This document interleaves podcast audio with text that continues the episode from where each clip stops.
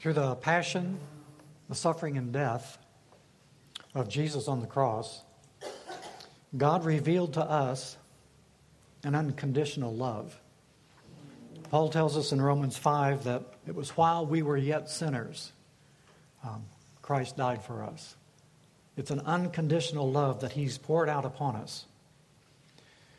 Now, the thing about an unconditional love that's given that freely and that willingly, it calls for a response of some kind. And the best response that we can give is our unconditional love back to him. So Jesus died on the cross. He took that suffering. He took upon himself the consequences of your sin and mine. And more than that, he took upon himself the power of the sin in our life. And he defeated it and destroyed it forever. So what does that mean for you and for me? And how do we respond day by day to such an incredible gift that he's given to us? In the book of Lamentations, chapter 1, it's a lament, a funeral song. It is a grieving of Jeremiah over the destruction of Jerusalem. And he is a man who experienced it. He went through it. And he saw this people who he knew to be God's chosen instrument reject God and his call, even to the point of death, refusing to heed the call to repentance and come back to know him.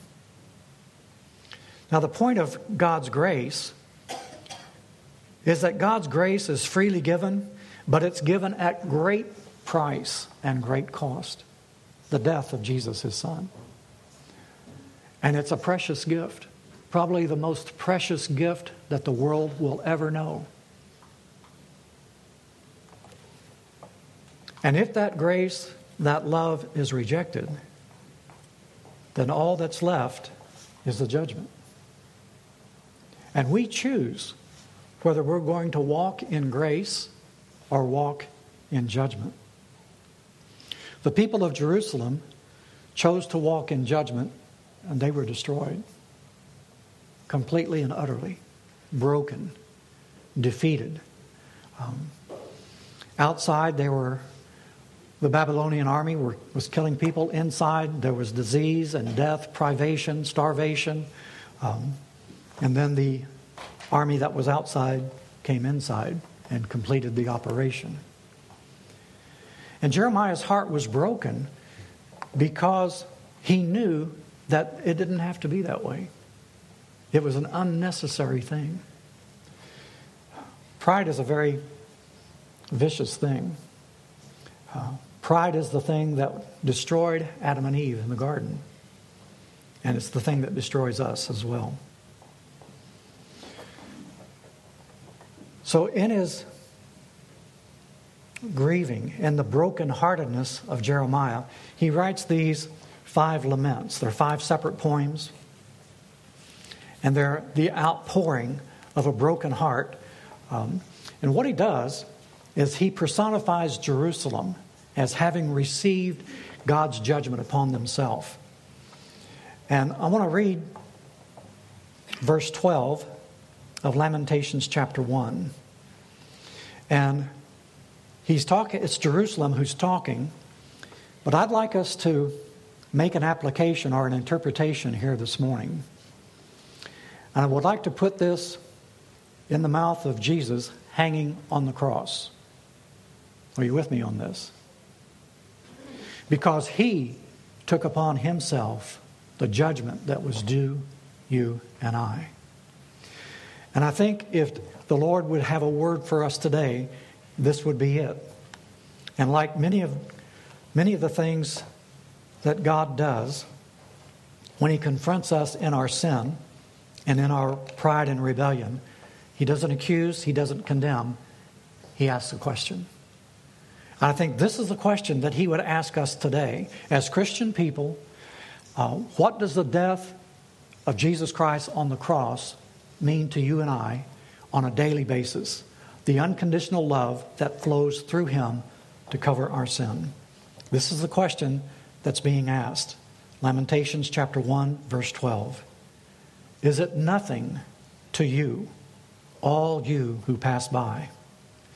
Look and see if there is any sorrow like my sorrow, which was brought upon me, which the Lord inflicted on the day of his fierce anger. It's a good question for us in the church to ask ourselves today. Is it nothing to you, to me, all of us who pass by the crucifixion and death of Jesus Christ? Him taking your place and my place. It's a good question. In Matthew chapter 22, and there's a parallel account in Luke 14. In Matthew 22, there's a parable of the wedding feast. And it shows the response of many of us to the call of God through his Son. Matthew 22, starting with verse 2, this is the parable of Jesus. The kingdom of heaven may be compared to a king who gave a wedding feast for his son. Now remember, Jesus is the Son of God. And he sent his servants to call those who were invited to the wedding feast, but they would not come. Again, he sent other servants saying, tell those who are invited, see, I have prepared my dinner. My oxen, my fat calves have been slaughtered. Everything is ready. Come to the wedding feast. Now, it's not like he's asking them to do any hard task, is it? Or to come to something that would be unpleasant or not a... This is the king. The king is giving you and me a personal invitation. You are the chosen ones. You are the ones invited to share in this great celebration. The prince, the Son of God, his wedding day. Come and celebrate with us. And they refused to come. But they paid no attention. That's another word for saying they ignored it.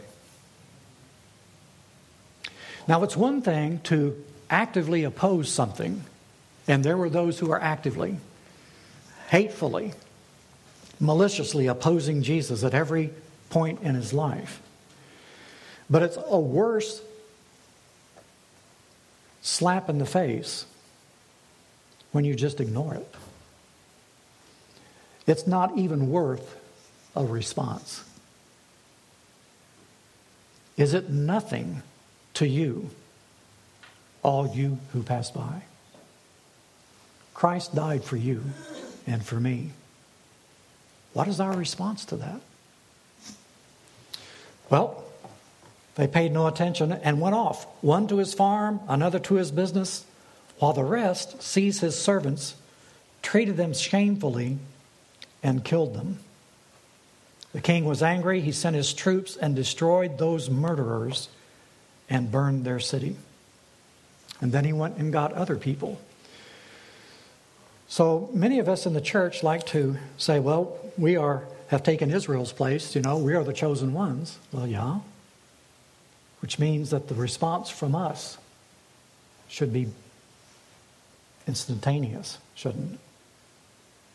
God has chosen you. God has called you. He's chosen us. What is our response to being chosen? Well, we got all kinds of good excuses. In Luke's account, in chapter 14, verses 16 through 24,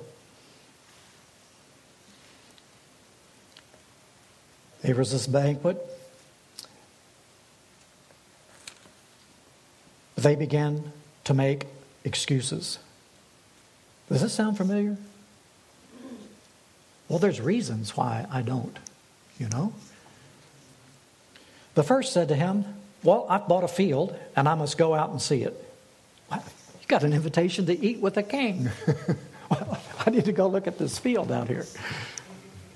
Okay. Please have me excused. Another said, I've bought 5 yoke of oxen, and I go to examine them. Please have me excused. You know, I got to go look at this cow. Another said, I've married a wife, therefore I cannot come. I don't know why she's keeping him from going. And so we have this kind of a response oftentimes as we go through our daily life. You know, we know that Christ has died for us, and we're glad, we're grateful, we accept that our sins have been forgiven. But when Monday comes along, or Thursday, or Friday, you know, there's a lot of things to do, there's a lot going on, and, you know, Lord, I just don't have time for you right now. In Isaiah, God says that his people had become weary with God. That's a startling statement. People, God's people, because he's writing to the Hebrew people, God's people have become weary with God. So are we? Do we become weary with God? Lord, I'm tired of this. Just leave me alone right now. I want to do what I want to do. I'm busy. I've got things to do. There are things on my mind. There are issues I have to deal with. Come on, Lord, give me a break. Is it nothing to you, all you who pass by? He took all that weight. You don't have to carry it. He lifted the burden.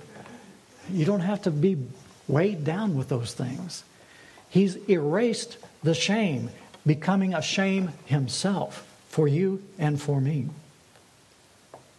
And we don't have to live there anymore. This is one of the themes in the book of Hebrews as we've been studying it on Tuesday nights. And it's a thing that he comes back to several times. I want to look at just a couple of them briefly this morning. In Hebrews chapter 1, it says, long ago, at many times and in many ways, God spoke to our fathers by the prophets. And so we know that. That's our Old Testament. That's even the beginning of the New with John the Baptist. People like Simeon and Anna.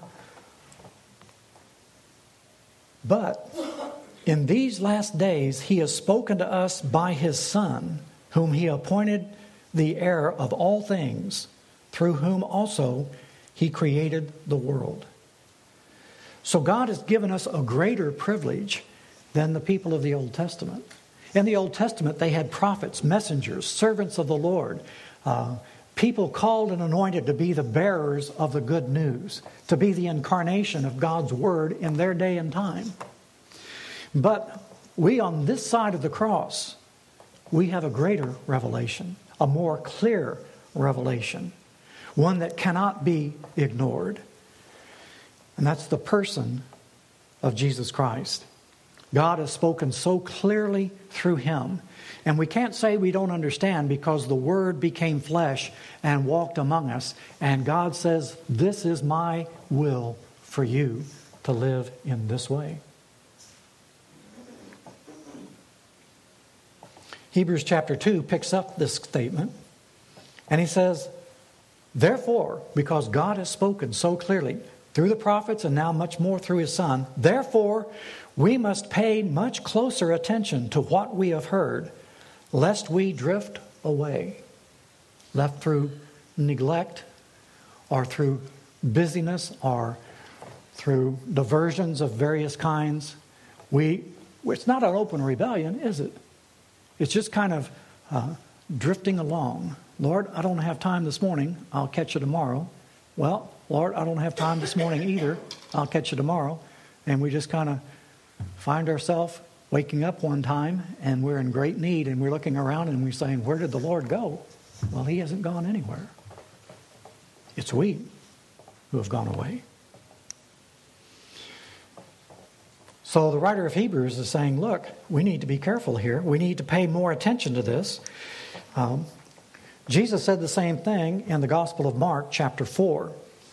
And he's wanting us to understand the issues that's involved here.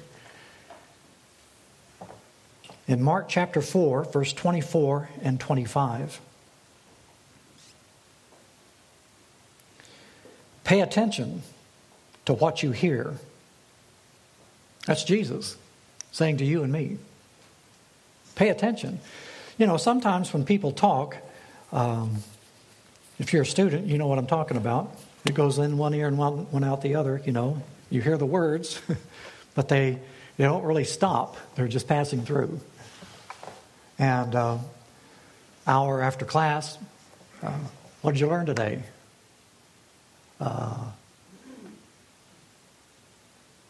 Let me see. What? I know it was important. So Jesus says, pay attention to what you hear. With the measure you use, it will be measured to you, and still more will be added to you. For to the one who has, more will be given, and from the one who has not, even what he has will be taken away.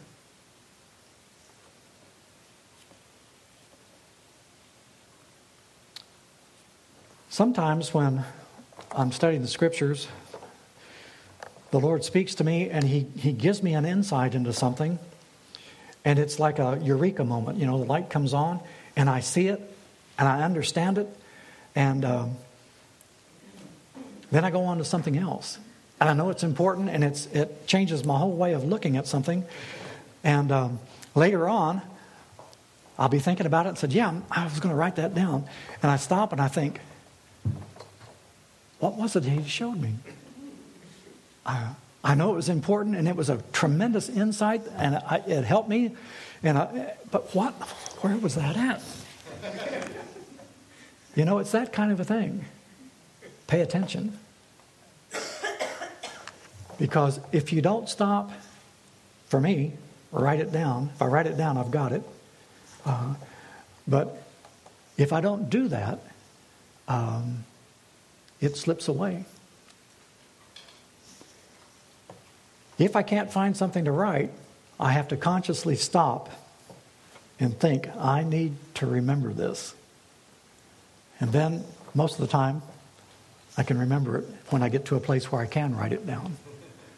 But it has to be, for me, a conscious effort, or I lose it. And to me, Jesus is talking to me here. Pay attention to what you've heard. This is something that's for your benefit.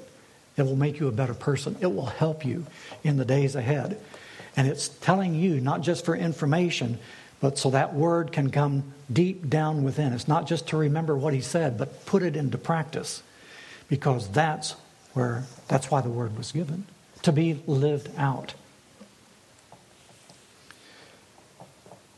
So if we don't, he says, even what we seem to have will be taken away from us. Now, he said this not just in Mark, but he said it several times in Isaiah, Jeremiah. He's consistently saying words like this.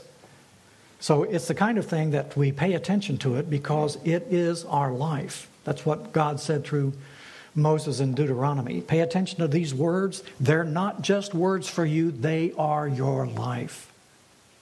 And Jesus said the same thing, didn't he?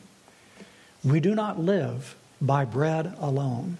We live by every word that proceeds from the mouth of the Lord. Now, there's a lot of words in the world today. We are bombarded with words. And it's not a matter of finding words. It's a matter of finding the silence to be able to think about the words. You know, that's the thing. And the thing that's important, and I think about this sometimes when I go to the Lord in prayer. I do a lot of talking. And I need to do a lot of listening, because everything I say to the Lord, he already knows. But I need to hear from Him. And one word from God is more important than all of the words I will ever speak combined and put together. Because His word is life. And it changes. It changes us. So we need to pay attention to what we've heard. Back to Hebrews. We must pay closer attention to what we've heard lest we drift away. For since the message declared by angels proved to be reliable, because it's God's word, and every transgression or disobedience received a just retribution, hence Lamentations. How shall we, he's writing to the church, how shall we escape if we neglect such a great salvation?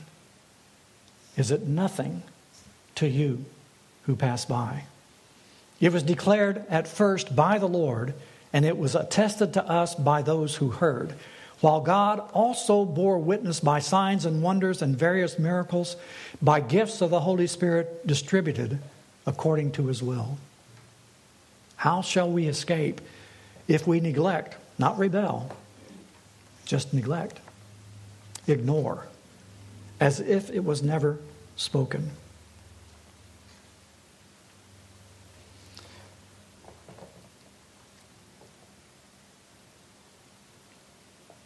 He says it once more, a couple of times, but we'll just look at one more.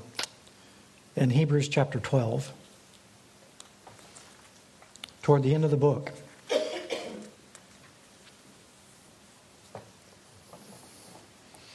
He's been talking about chapter 11 is this great chapter on faith. And he gives all these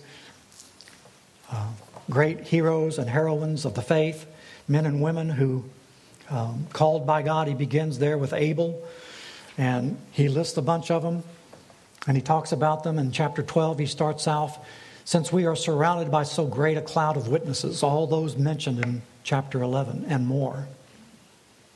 Let us also lay aside every weight and sin which clings so closely. Let us run with endurance the race set before us, looking to Jesus, the founder and perfecter of our faith, who for the joy that was set before Him endured the cross, despising the shame, and is seated at the right hand of the throne of God. And He's there interceding for you and for me. And then he talks about the discipline of God. It's not a pleasant reading, but one that's important and valuable for us. And he talks about how through God's discipline, He treats us as His children. And toward the end of the chapter, chapter 12, he begins to make a comparison with Mount Sinai. And he talks about how God revealed Himself there at Mount Sinai, and how God spoke, and the mountain was trembling and shaking, and there was fire and smoke. There was a trumpet. There was all kinds of things going on, and it just scared those people to death. And verse 21, so terrifying was the sight that Moses said, I tremble with fear. And so you remember that they asked that they not hear that voice anymore, lest they die. So God has spoken a little more clearly, a little more gently, through His Son. And so Jesus becomes a mediator of a new covenant that speaks a better word than the blood of Abel. And then he says in verse 25, see that you do not refuse Him who is speaking. Is it nothing to you, all ye that pass by? If they did not escape when they refused Him who warned them on earth, how much less will we escape if we reject Him who warns us from heaven? At that time, His voice shook the earth, but now He has promised, yet once more I will shake not only the earth but also the heavens. This phrase, yet once more, indicates the removal of things that can be shaken. that is, things that have been made, in order that the things that cannot be shaken may remain. That's the kingdom of God. Therefore, let us be grateful for receiving a kingdom that cannot be shaken, and thus let us offer to God acceptable worship with reverence and awe, for our God is a consuming fire. So it's an invitation. And because of His grace and mercy, the door that no one can close is still open through the cross of Jesus Christ. The cross is that door. And Jesus continues to speak to us, inviting us to come, inviting us to stand at the foot of the cross and understand this was for me. Not just 2,000 years ago, this was for me today and every day. Is it nothing to you, all you who pass by? Isaiah sums it up for us very clearly when he says, all we like sheep have gone astray. We've turned every one to his own way. And the Lord has laid on him the iniquity of us all. You know, a sheep doesn't wake up one day and look at the shepherd and say, I don't want you to be my shepherd anymore. And I'm tired of hanging around with all these other sheep. I'm going to go over here to this other pasture by myself and eat there because it looks like it's better food over there. I'm just going to go over there. He doesn't do that, does he? Sheep wakes up. He's there with the rest of the flock. He's there. Shepherd's watching over him. He's at peace. He's secure because shepherd's there. And he puts his head down and he just starts eating. And it's not that he's intentionally being rebellious or intentionally running away. He just neglect where he is. He's not looking around. He's just, man, this is good grass right here and good food over here. And I look over there, it's another. And he just kind of drifts away, you know. He just ignores what's going on behind him, what's going on around him. It's me and my stomach, and I'm just doing great here. And he just kind of wanders away. And that's what Isaiah's talking about. Hebrews, let it drift away. Ignore. Do not pay attention. Refuse to hear. Do not stop and think about what God is doing and what He's saying. Because the blessing and the joy is unbelievable. And notice that what it said about Jesus on the cross.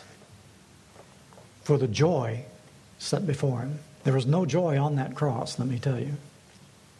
But He knew that that was coming. And it's coming not just for Him, but for you and I.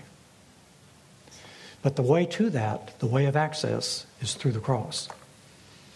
So Jesus asks us a question. It's one that we need to keep in mind, not just on Easter Sunday or Good Friday or Monday, Thursday. But I think it's a question that when we're faced with temptation, when we're faced with crisis, when we're tempted to despair or to fear or to give in to our things, the sins, Hebrews says, which so easily cling to us, that we need to ask ourselves, is it nothing to you that Jesus died for you and for me? Let us pray.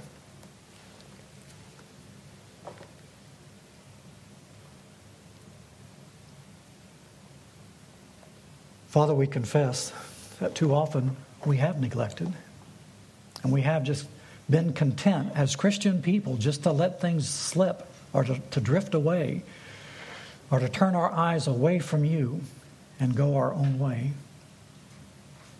And Lord, that's the reason that you died. Pray, Father, that you would forgive us anew and afresh, cleanse us anew and afresh. Help us like the prodigal son to wake up and realize all that we've left behind. And we thank you for the knowledge that as we turn, that's repentance and come back to you, that you will find you looking for us, telling us welcome home.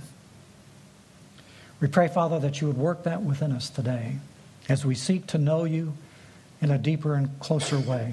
Help us to be ever mindful, Lord, of your grace, which is available to every one of us in each situation that we find ourselves.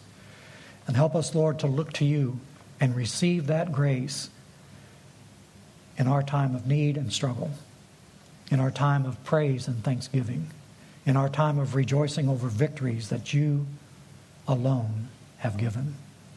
And we give you thanks and praise in Jesus' name. Amen.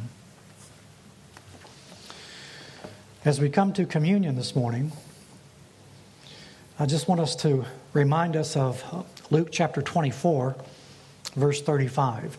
This is the two disciples on the road to Emmaus on that first resurrection day. Jesus has risen from the dead. They're having a hard time with that. And oftentimes people say, I wish I lived back in those days and all that. Let me tell you, it was not any easier for them. It was not any easier for them. They saw and they understood and they knew what crucifixion was. They had seen it many times and we're going to see it again. And they knew the finality of what they had seen and witnessed. And yet, the witness of the resurrection, the reports of the empty tomb, it seemed like people in a dream. And they were struggling with that. Their own doubts, their own fears, their own confusion. And as Jesus was walking with them, they didn't even recognize him. Number one, they weren't looking for him. They weren't expecting him.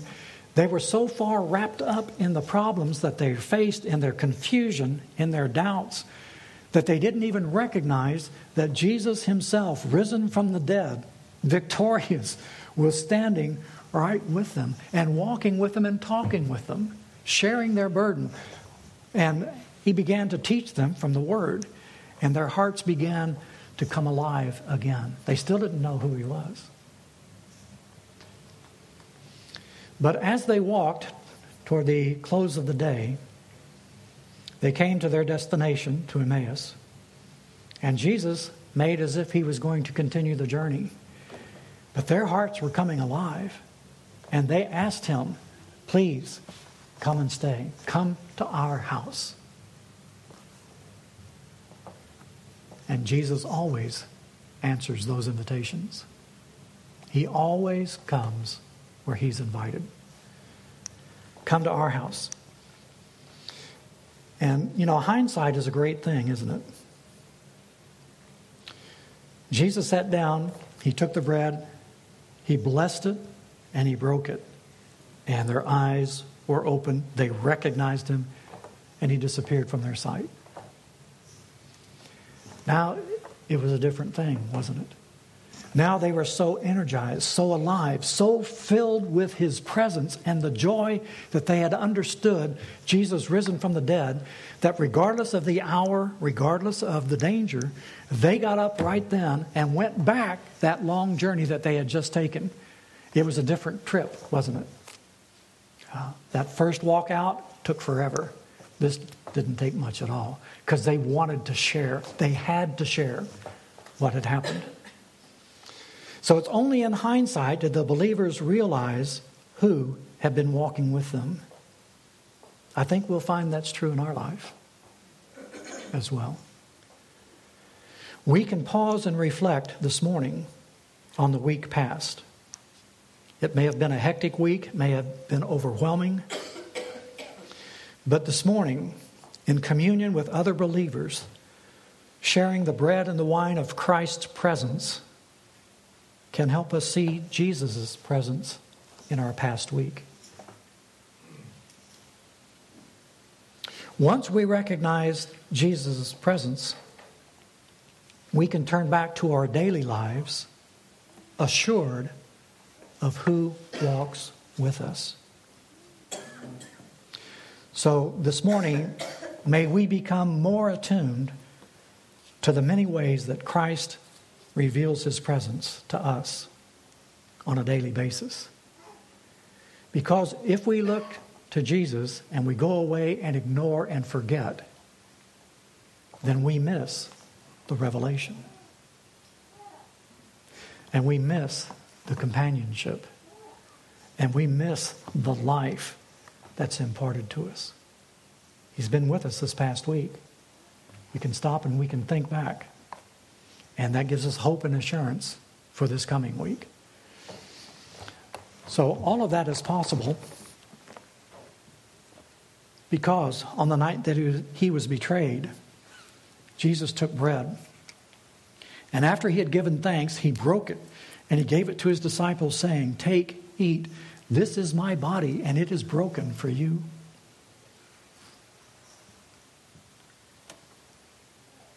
After supper, he took the cup.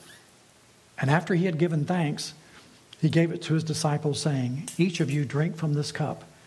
This cup is a new covenant in my blood. It's shed for you and for many. It's for the forgiveness of sins." Have we forgotten? Have we forgotten? It's for the forgiveness of sins. It's the bread of the presence. I was looking this last week, and I was thinking about the plans and purposes of God. The Hebrew word for the plans and purposes of God is the same word for the showbread, the bread of the presence. Jesus is God's purpose and plan for you and for me. He invites us to come and to meet him anew and afresh. So will those who are serving communion please come forward.